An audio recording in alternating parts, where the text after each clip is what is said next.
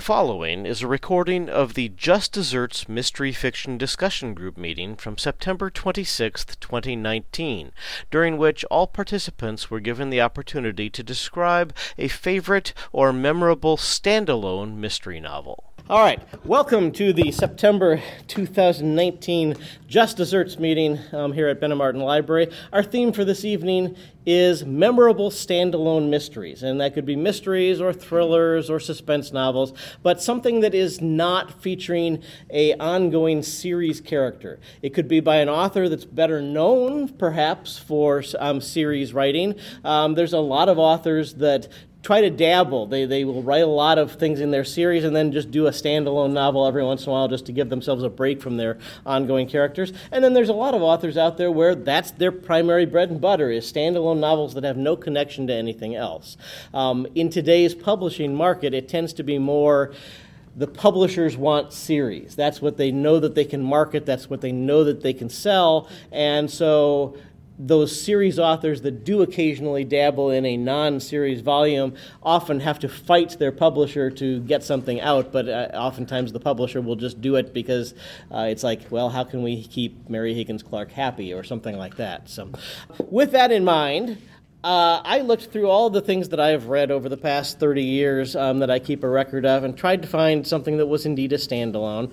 Um, looking, I, I cataloged my things on, or everything I read on Library Thing, and so I was able to go back and, and look at the tags that I had used, mystery, um, to see what I gave the highest scores to. And it turns out, after having done the whole Hercule Poirot thing a couple, well, just within the past year, part of the book talk that I gave about the history of Agatha Christie stuck in my head, and I realized, you know, one of the novels that has the most acclaim that is a standalone. Christie was not known for her standalone. She was primarily known for those ongoing series characters. But the best selling mystery novel of all time is And Then There Were None which has also been turned into a play and motion oh, pictures and all sorts of TV adaptations. I realized I had read that way back when I was in high school because my mother got me into Agatha Christie to start with, and she first started me on the Poirots and Marples, and then she threw this one at me and said, "No, no, this is not one of those series ones, but you might still like it." And I did. I did like it at the time. So, in order to refresh my memory, in order to be able to tell you more about it tonight, um, I went and got the audiobook version, which the library has as a five CD um, audio adaptation, read by Hugh Fraser, who was um, the co-star in the Poirot TV series. I really enjoyed listening to it all over again. On the other hand, the novel, which was released under um, um, a more uh, unsavory title when it originally came out in England, has gone through a couple of different edits in which some of the uh, racial issues uh, were downplayed or changed to other things. And so, what had been uh, an unfortunate one got changed to 10 Little Indians. Then it got changed to And Then There Were None, all of which is part of a nursery rhyme which uh, um, plays into the, the plot of the, the novel very strongly. However, as I listened to the audiobook and realized I was going to be away from my car where I listened to my audiobooks um, and needed to actually read the book for certain sections, the book is a different version than the audio was because oh, no. it was like Indian Island is where it all takes place in the book, but it's Soldier Island uh, in the audiobook and Soldier Island in the book.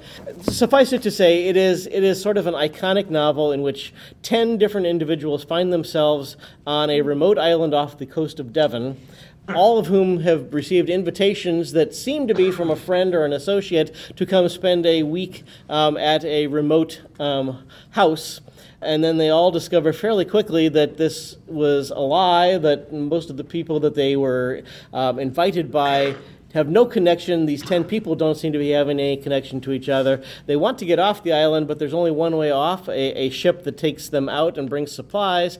Uh, and the ship is only scheduled to come once a day, if at that.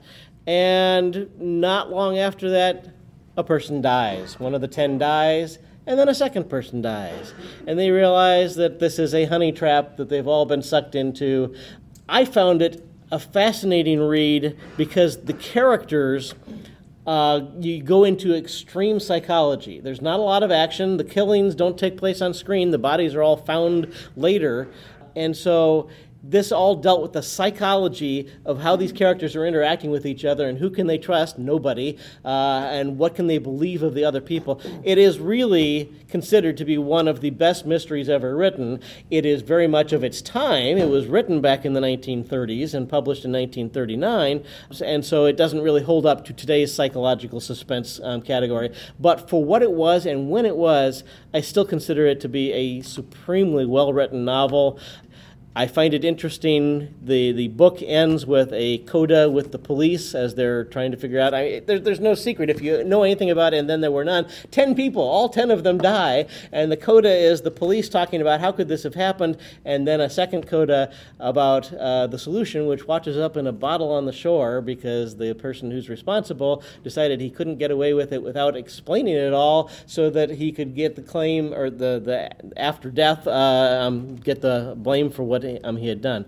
I loved it but it is very much a thing of its time. So if you're not really into Agatha Christie, this is probably not enough to sell you, but if you've never read this one, if you're only familiar with her series work, I strongly recommend this as a standalone novel, um, which is exceptionally well written. She says it's the most difficult thing that she ever wrote because she had to have so many moving pieces that all fit properly. Also, at the same time, she couldn't show everything to the audience. She could only show what the other characters in the book would have been seeing, as opposed to having an omniscient narrator who could basically explain and think through things. So, so and then there were none, also known as uh, Ten Little Indians, uh, marvelous, and I do suggest reading it if you've never sampled it. And also, you know, the, the people on the island are not innocents.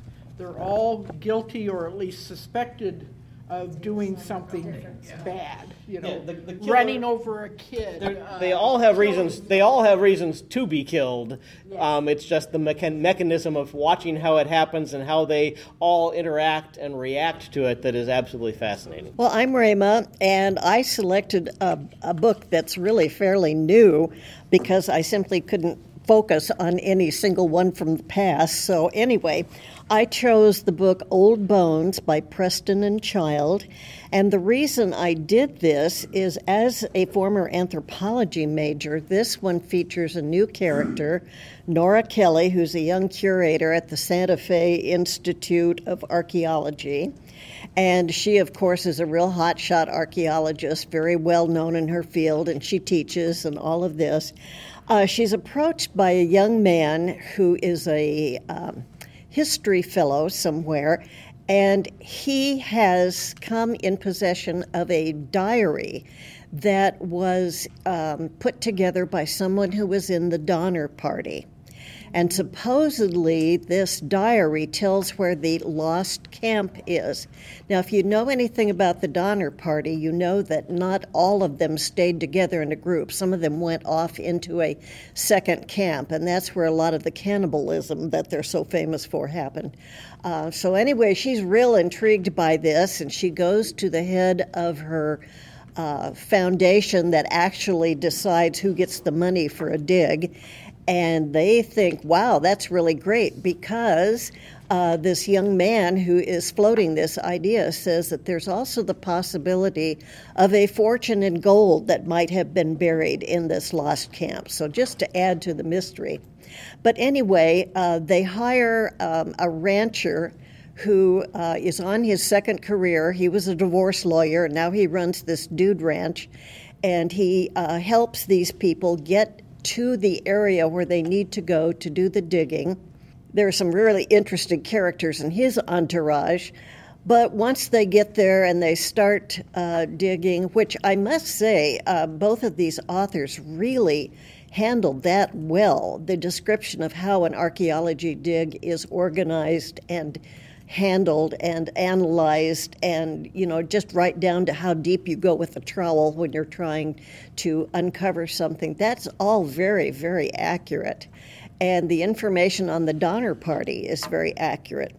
Um, the story moves along. I was able to figure out kind of who was responsible pretty easily uh, about halfway through the book. But you know that's okay. The fun is is getting there um, one of the things that uh, I was a little nonplussed at. This was supposed to be a standalone, and at the very end, there's kind of a heavy handed suggestion that this may become a series. And I thought, oh, darn. But anyway, as, as a standalone for now, it's very good. Uh, if you like, if you like um, historic based mysteries, if you like strong female characters, there's an FBI agent who somehow falls to the fact that there's some stuff going on that isn't quite kosher, and she gets into the action too, and she kind of butts heads with with Nora, the main archaeologist, and I thought it was really quite good. Anyway, I would recommend it. Old Bones by Preston and Child. I'm Carolyn, and I had a hard time coming up with a favorite something from the past. So I'm looking down the library shelves and um, started in A. So Isabel Allende came up, and there was a title there I had never seen. And I looked at it, and it was a mystery. And I thought, well, it's not a favorite, an old favorite, and it's not something I've read before, but I'm going to read this one. So it's called Ripper, R I P P E R, published in January of 2014, so it is fairly new. I've got two summaries. I'm going to basically read the shorter one, but the first one that's two pages long, the first paragraph, I think, sets the scene for it pretty well. Ripper is Isabel Allende's first controvers- controversial foray into genre fiction. In an interview, Allende claims that the thriller novel is meant to be a tongue in cheek joke or parody of the mystery genre, which she admits that she neither likes nor has read very much of except a small selection of the more popular examples on the market. The mystery community of both readers and writers took umbrage to the perceived slight sparkling sparking. Stylistically, the novel seems to be a strange blend of mystery, mystery tropes and literary devices. The mystery is woven around character backstories and flashbacks, even though the dated chapter titles give a sense of linearity. And one of my thoughts before coming tonight was this is a multi layered story because of the different characters and the stories that go with those characters. So, um, keeping track of people wasn't really that hard, but you keep getting different stories, and then you get back to the mystery part, and then you get another story, and then you know it connects to the mystery. So the summary says the Jackson women, Indiana and Amanda, have always had each other. Yet, while their bond is strong, mother and daughter are as different as night and day. Indiana, a beautiful holistic healer, is a free spirited bohemian. Long divorced from Amanda's father, she's reluctant to settle down with either of the men who want her. Alan, the wealthy uh, scion of the of one of the San Francisco elite families, and Ryan, an Igna, Igna I can't say it. Enigmatic, enigmatic, thank you, uh, scarred former Navy SEAL. While her mom looks for the good in people, Amanda is fascinated by the dark side of human nature, like her father, the San Francisco Police De- Department's deputy chief of homicide. Brilliant and introverted, the MIT bound high school senior is a natural born sleuth, addicted to crime novels and, Ripper, the online mystery game she plays with her grand, beloved grandfather and friends around the world. And most of those friends are um, teenagers or young adults, each having some very unusual character flaws or identities or disabilities, but they all love solving mysteries. When a string of strange murders occurs across the city, Amanda plunges into her own investigation, discovering, before the police do, that the deaths may be connected. But the case becomes all too personal when Indiana suddenly vanishes. Could her mother's disappearance be linked to the serial killer? Now, with her mother's, her mother's life on the line, the young detective must solve the most complex mystery she's ever faced before it's too late. It was a good book. I really enjoyed it. My name is Kathy, and I also had a hard time finding a standalone. Most of my favorites are part of series books. Um, I'm a longtime Agatha Christie fan, and I'd read this before, and I always liked the title, Why Didn't They Ask Evans?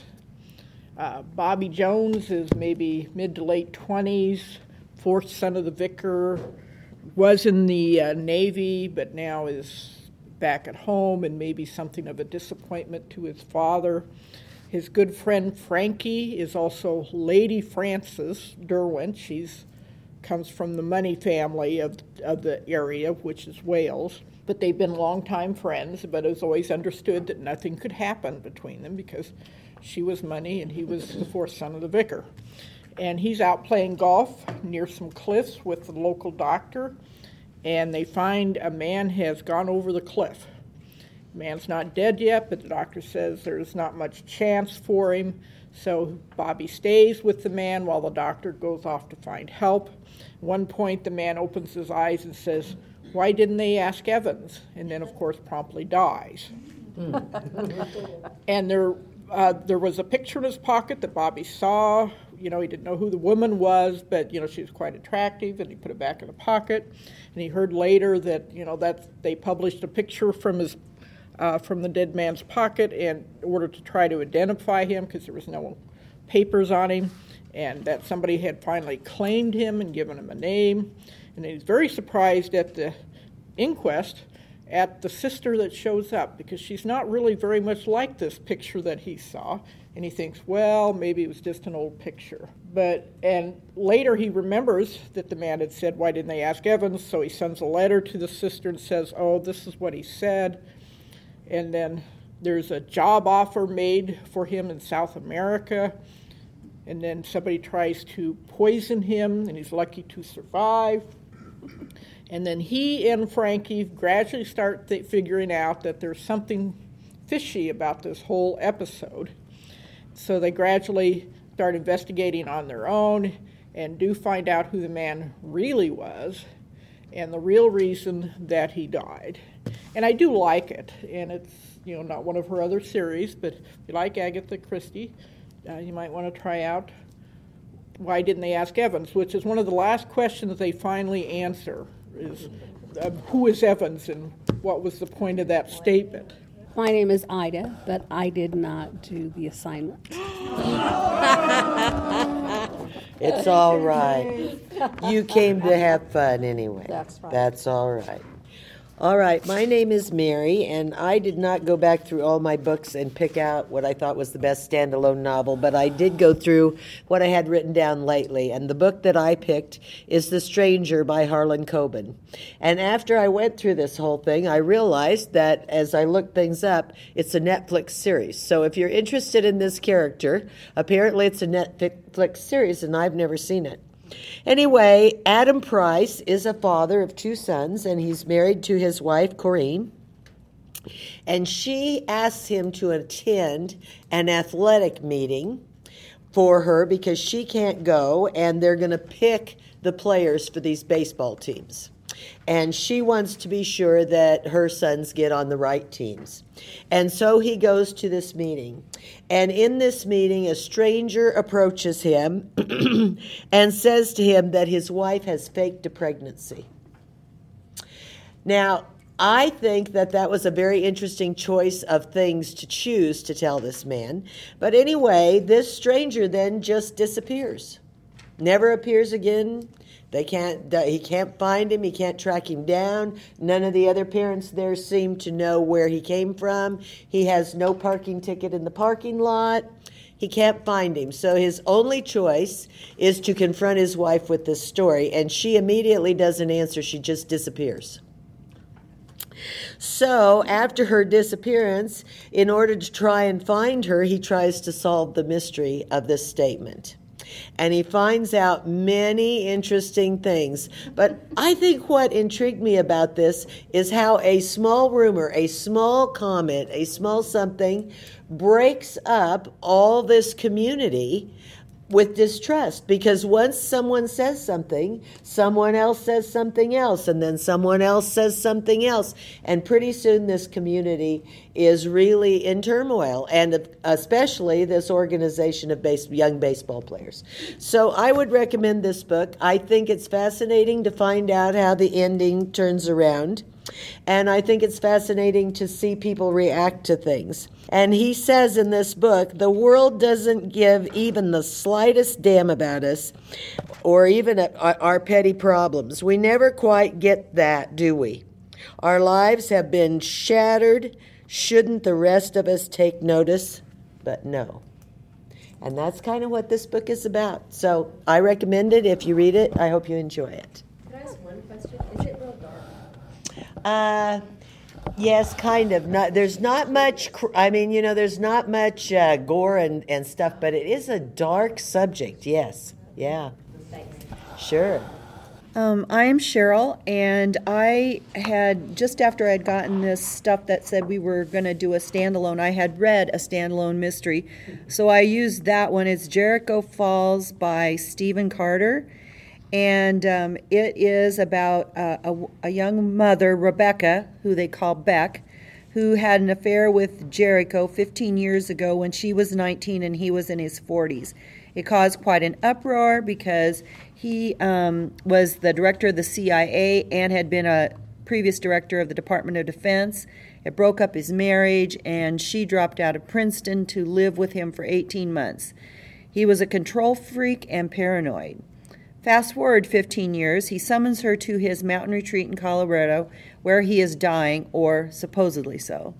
His two adult daughters are there Pamela, a movie producer who hates Beck, and Audrey, who is now an Episcopal nun, but formerly a psychologist with the CIA, caring for him. Jericho tries to convince Beck that she has to help him in a secret mission that he won't tell her yet what it is, and that many people from his past, all visiting and all mysterious and are all alluding to helping or trying to stop him from revealing these many terrible secrets he knows. She has a seven year old daughter who may or may not be Jericho's, that at least one of the visitors threatens if Beck doesn't stop Jericho or find the written secrets he plans to reveal. His mountain fortified home he believes will keep them safe. In the end, it doesn't. One daughter dies and the other is wounded, and one side of the people, the ones who are either trying to get the secrets or stop him from sharing the secret, uh, escapes with the supposedly dying Jericho and the wounded daughter. But that also comes out that all these terrible secrets that he supposedly had that could ruin a lot of people is could be considered a wisp, which is in the intelligence community like fake news that has been planted. Um, no one knows for sure as the book ends as well as if Jericho was really dying. I did not like this book. oh. But it was the only it was the only one that I had read of a mystery that wasn't part of a series, so that's why I um, you know because it was too com- and the other part about it that I didn't care for is supposedly all of this I mean in the book goes on and on with back and forth, back and forth stuff was supposed to happen over two or three days. No way could all of that have happened in two or three days. Um, and then I don't like books that don't give you the answer at the end, you know, where they take him and take his daughter that was supposedly was very uh, severely injured and then you don't know the end. I mean, there's no resolution. I like a little resolution at the end of my books. So when I got to the end, I went, well, that wasn't very good. but anyway. But you found a book. But I had a book. Exactly. Um, I'm I'm Christy. I, I'll just apologize to everyone on the podcast. I'm sorry I was late today. I read a book by P.D. James, and you guys are all so brilliant and well read. You probably know her. She is famous for her detective novels starring the police commander Adam Danglish, Danglish, Doglish. Anyway, she has written my two favorite things combined a murder mystery and Pride and Prejudice. So this is Death Comes to Pemberley. And um, of course, Elizabeth and Mr. Darcy are married, and there is a death on their property. Uh, Captain Denny is murdered, and Wickham is the suspect. And of course, um, Elizabeth and Mr. Darcy have to solve the crime. And so it's just light, good fun. If you don't like Pride and Prejudice, you probably would not love this book, but I thought it was absolutely delightful. So, and it's her only standalone. My name's Donna Gustafson, and I'm chose In a Dark, Dark Wood by uh, Ruth Ware. Uh, six women attend a hen party in a remote house in Great Britain, and a hen party is the equivalent of a bachelorette party in the United States. And the protagonist is Lenora, and when the book opens, she's in the hospital trying to explain to the police why she's injured, why there are dead bodies in the house. And so then the book then proceeds uh, mostly through a series of flashbacks to the to the recent week to to describe what had happened. It was uh, her standalones. I, I find them fairly layered and uh, complex. And uh, Lenora knew the bride, but she wasn't invited to the wedding. She has no idea why she was invited to the hen party, and because she didn't like the bride, they'd had issues in the past. And so she talks to another friend who's also attending the uh, the weekend event, and the woman and they finally and Lenora finally decides to go based on what her friend says, and it's um, it's very uh, has a lots of twists and curves to it. Enjoyed it a lot. I'm Vera, and um, I actually uh, thought this would be a good idea to read a standalone because um, the author writes differently when he knows, he or she knows the story has a total arc that will not be addressed again. And I think uh, the reader reads differently also because of that. And uh, there was one word that several people have repeated, and I used it too and found it in reviews, is multi layered. And I think the mysteries in a standalone are uh, much more complex because you are focusing solely on the mystery and not on the people involved, so to speak. So, with that background, there was one book that I had remembered for a long time. I found that I could remember the title and the author for a number of years. You know, usually you say, oh, good book, but I can't remember the title. And uh, it is called A Place of Execution, which is a phrase that comes from English law uh, when they still had the death penalty, which was abolished in 1965. But uh, to paraphrase it, uh, it, the judge or the magistrate says, uh, You shall be taken to a place of execution and hanged by the neck until dead. And then you are buried, taken back from whence you came, and buried in a common grave, which means a pauper's grave, which was um, a great disrespect. Uh, so that uh, it was the title that made me pick it up. I was just browsing the shelves. I found out, you'll be surprised to know maybe, that the author was Val McDermid. And uh, I know that we've read her, and most people did not like her. Uh, this is, a, like I say, a standalone book. It's totally different from any of her series. It uh, won five, actually, it won four awards in 2001. It won the Anthony, the Dilys, the Macavity, uh, and the Barry, and was a runner up that year for the Edgar and the Dagger. And I thought, wow, this is a well written book. I didn't know that until later. It's inspired by um, a true story of. Um, Murder on the Moors, which takes place in Manchester in 1963. There were two serial killers, a man and a woman, who uh, were killing a number of children. And um, that's kind of what gave her the spark for the story. And in the story, um, a young inspector is sent from Manchester, and, and of course, all of England is abuzz about the serial murders to this little hamlet of Scardale in Derbyshire. And it's uh, idyllic and very remote. It's where children could run and play, and you know everyone trusted each other. Well, a 13 year old girl goes missing, and so he comes to try and investigate. Uh, he finds the village very closed mouthed. No one will cooperate with him, and he has to dig very hard but eventually they find uh, pornographic photographs and they find uh, a gun uh, wrapped in a bloody towel. And at that time, it was illegal to own a gun. He had no, well, he had no permit for it. They also find some uh, bloody and semen stained clothing uh, in an old cave nearby, but no body. No body is ever found. But the evidence seems so strong that it's brought to trial. The jury finds him guilty. So he is sentenced to death, insisting that he is not guilty. But um, he is hanged by the neck until dead. Then there's kind of a, a, a break in the story of 35 years. And young George Bennett is now an old man who has retired and also has heart problems. But this is one case that had always bugged him. He's approached by uh, a young uh, female journalist who wants to write a story about this. And so he agrees to an interview, and she proceeds to start writing and get advancements on a book, etc. And all of a sudden, he notifies her that she absolutely cannot publish the book. He won't allow it.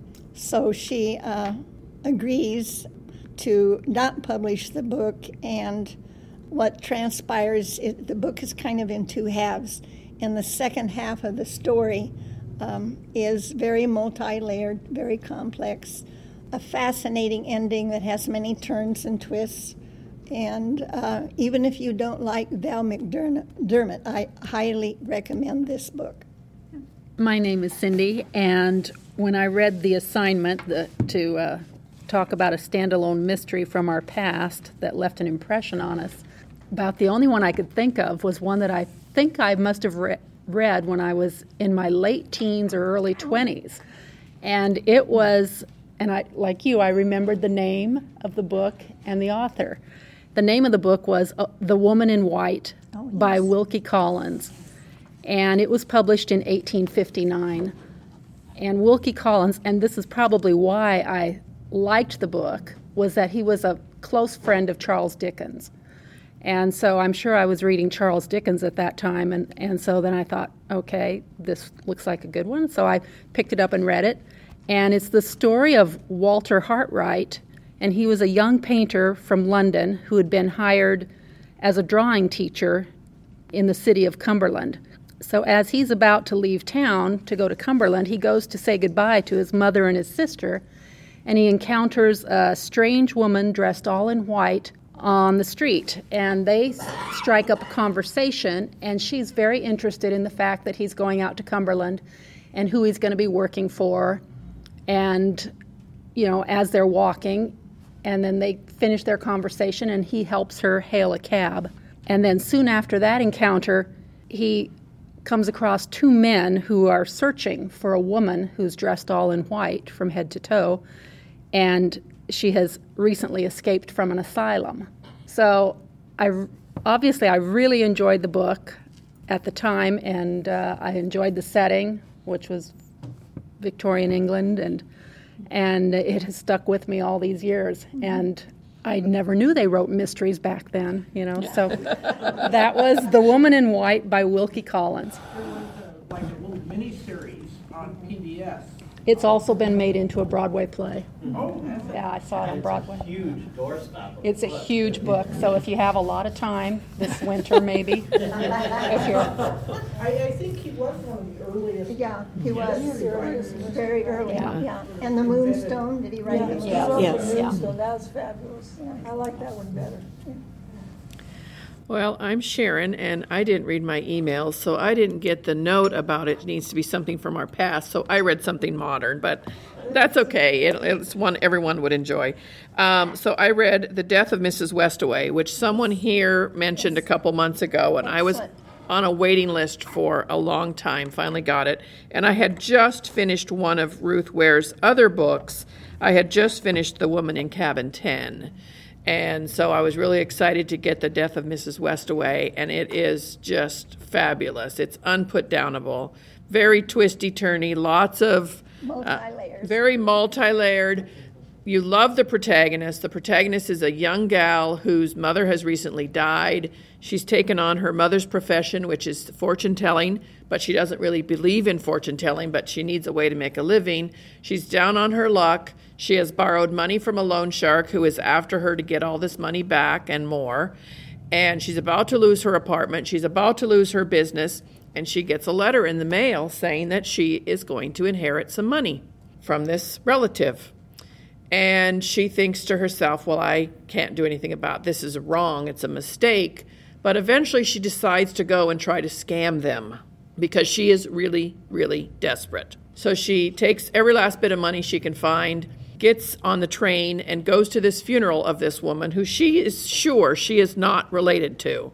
But she's going to try to scam them out of this money. She thinks she's going to get a couple thousand pounds and that will get her out of all her troubles. Well, no, she's supposed to inherit the entire estate. And there's all these other relatives who think they're inheriting the estate and it is the protagonist you just love her i mean i always love an underdog anyway and this is an underdog with a capital u and lots of twists and turns. You can't figure it out until the very end. And um, I, I, just loved it. It's, i highly recommend it.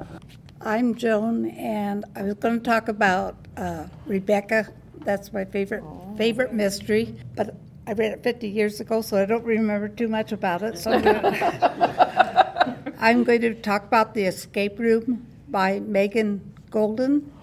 Four Wall Street people are invited to a team build, building exercise in a high rise building. They're asked to go into an uh, elevator. They, they go in and it closes and the lights go off. It's dark. Their phones don't work. The elevator won't do anything. And so there are clues, but it takes a long time to find the clues of how to get out. They have a hard time finding them, so they have to rely on each other to try to figure it out. And, and that works for a while, but then they start finding secrets about each other, how they've cheated and, to get up where they are. And uh, the hour passes, and the elevator won't, won't open. They can't get out. And uh, it's, it's very intense. the ending is kind of hokey, but you can't put it down, I'll tell you. I, I really recommend it. My name is Jody, and I thought if I wrote it out and had it to two minutes and 17 seconds, maybe you'd forgive me for having both a more current one and a favorite one. So, so the first one is Drive Your Plow Over the Bones of the Dead, and it's by Polish author Olga Tokarczuk. It was first written in 2009, but it was just translated into English and then shortlisted for the 2019 Man Booker International Prize. And between when it was originally written in 2009 and when it was translated this year, there was a movie based on it. So I'm anxious to look that up.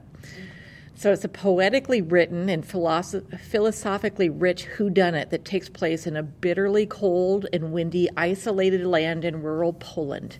It's just next to the border of the Czech Republic. Life there is really harsh and rustic. The narrator is a self described older woman who is one of only three people who live in this area during the harsh October through April winter months. The novel opens when one of the two older men living in this abandoned area wakes her in the middle of the night, notifying her of the other man's death. Cars often can't maneuver the ice and snowbanks, so walking is sometimes the only option when leaving your own home. Even when summoned by the police to come and make a statement at the station, the narrator has to walk in the stomped down path in the snow made for her by the officers in their big boots walking just ahead of her. More bodies are found, the narrator continues to write letters to the police and make appearances in which she explains the animals have been getting their revenge upon these hunters who are showing up dead. She finds verification of this in the astrology that she interprets. Few people take her seriously and write her off as an animal advocate who is sharing the rantings of madness. You can easily forget this is set in modern day, except for the few mentions of a laptop, cell phone coverage, and one time when the three elderly people are singing, There is a house in New Orleans they call the Rising Sun around the campfire. Be prepared for a slow moving book driven more by character description and philosophy than by the mystery itself. And my all time favorite mystery is The Double Bind by Chris Bohjalian. The first line of the Kirkus Review, written in 2010, summed it up psychological thriller, crime novel, and what if sequel to The Great Gatsby with significant twists. After Bobby Crocker dies in Burlington, Vermont, he leaves behind at a homeless shelter a box of photographs. Social worker Laurel Estabrook found a picture of herself riding a bike amongst the set of prints and sets about solving the mystery of whether the homeless man was indeed the son of Tom and Daisy Buchanan of West Egg from the book The Great Gatsby. More than any other book has ever managed to do, this book caught me off guard and I did not see the ending coming. I'm Charlotte, and my favorite standalone is Gone for Good by Harlan Coben. Uh, I know, shocker, Harlan Coben.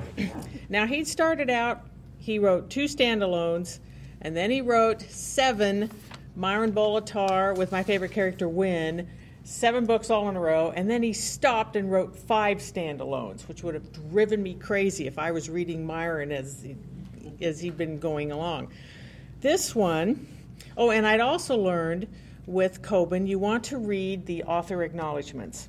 Sometimes they're hysterical or he gives you extra information.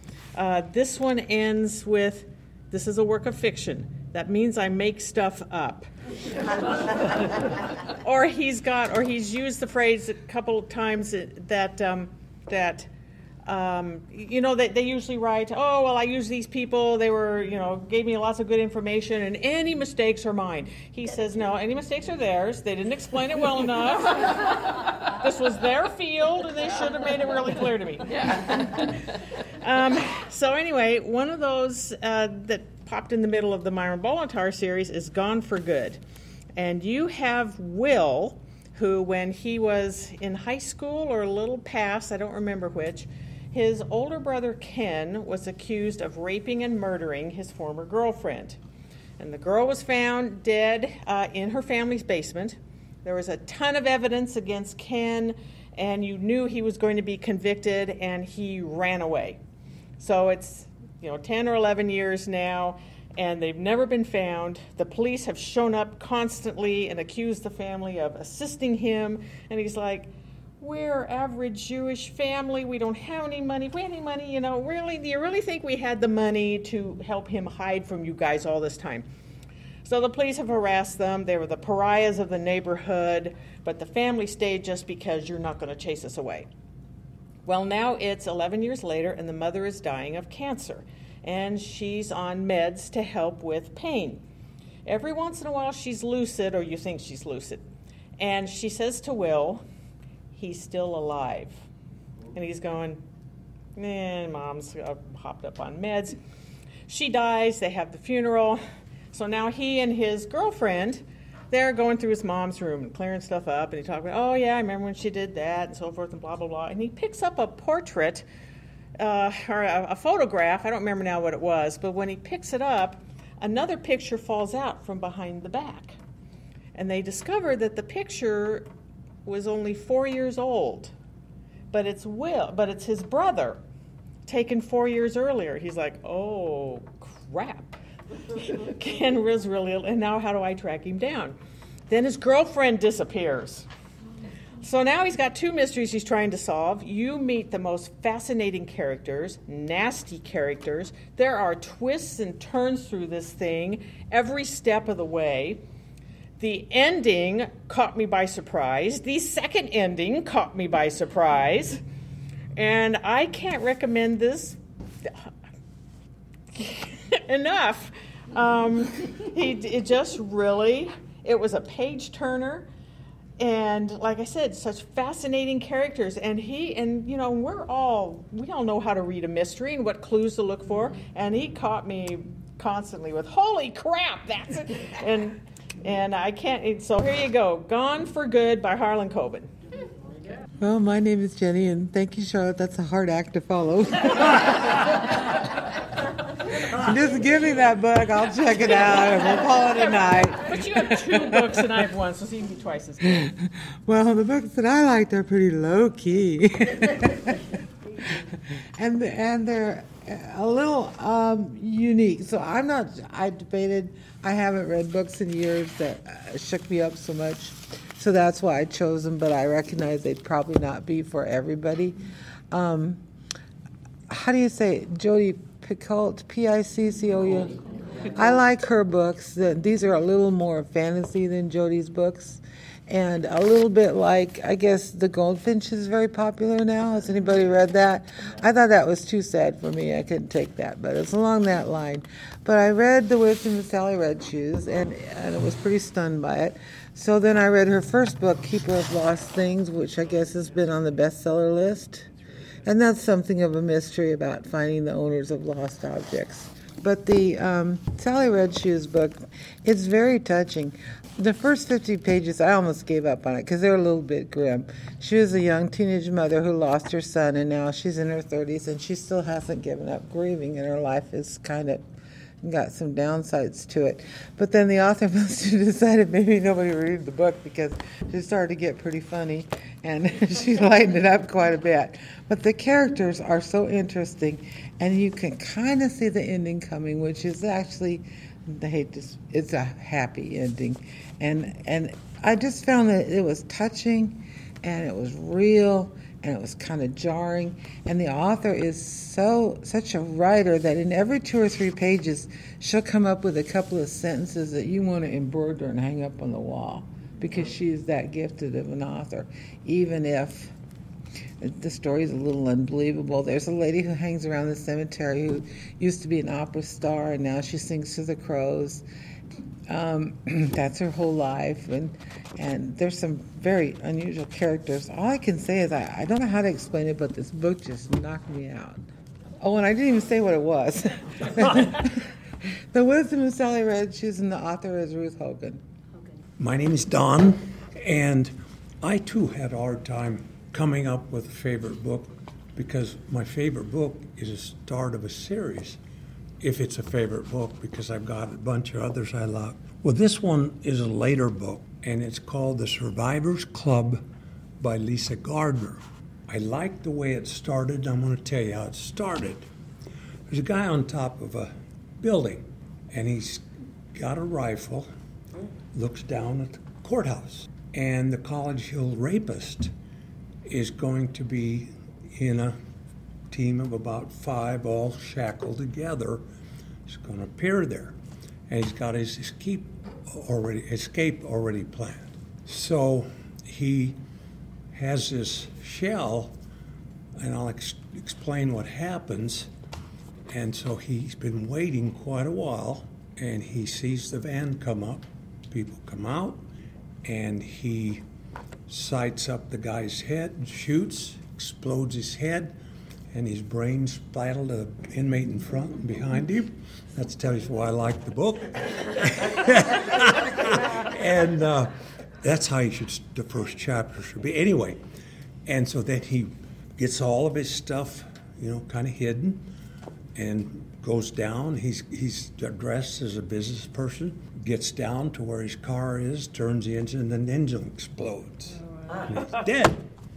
But who is this person? And as you proceed through the book, you you know you have to discover who the survivors clubs are. They're Jillian Hayes, Carol Rosen, and Meg Pescatino. They get accused of being the killer or of hiring the killers because Jillian's younger sister was raped and murdered, tied up, and she walked in on it and she got attacked, but one of the neighbors had called. Uh, she got away, but Megan was viciously raped, lost her memory.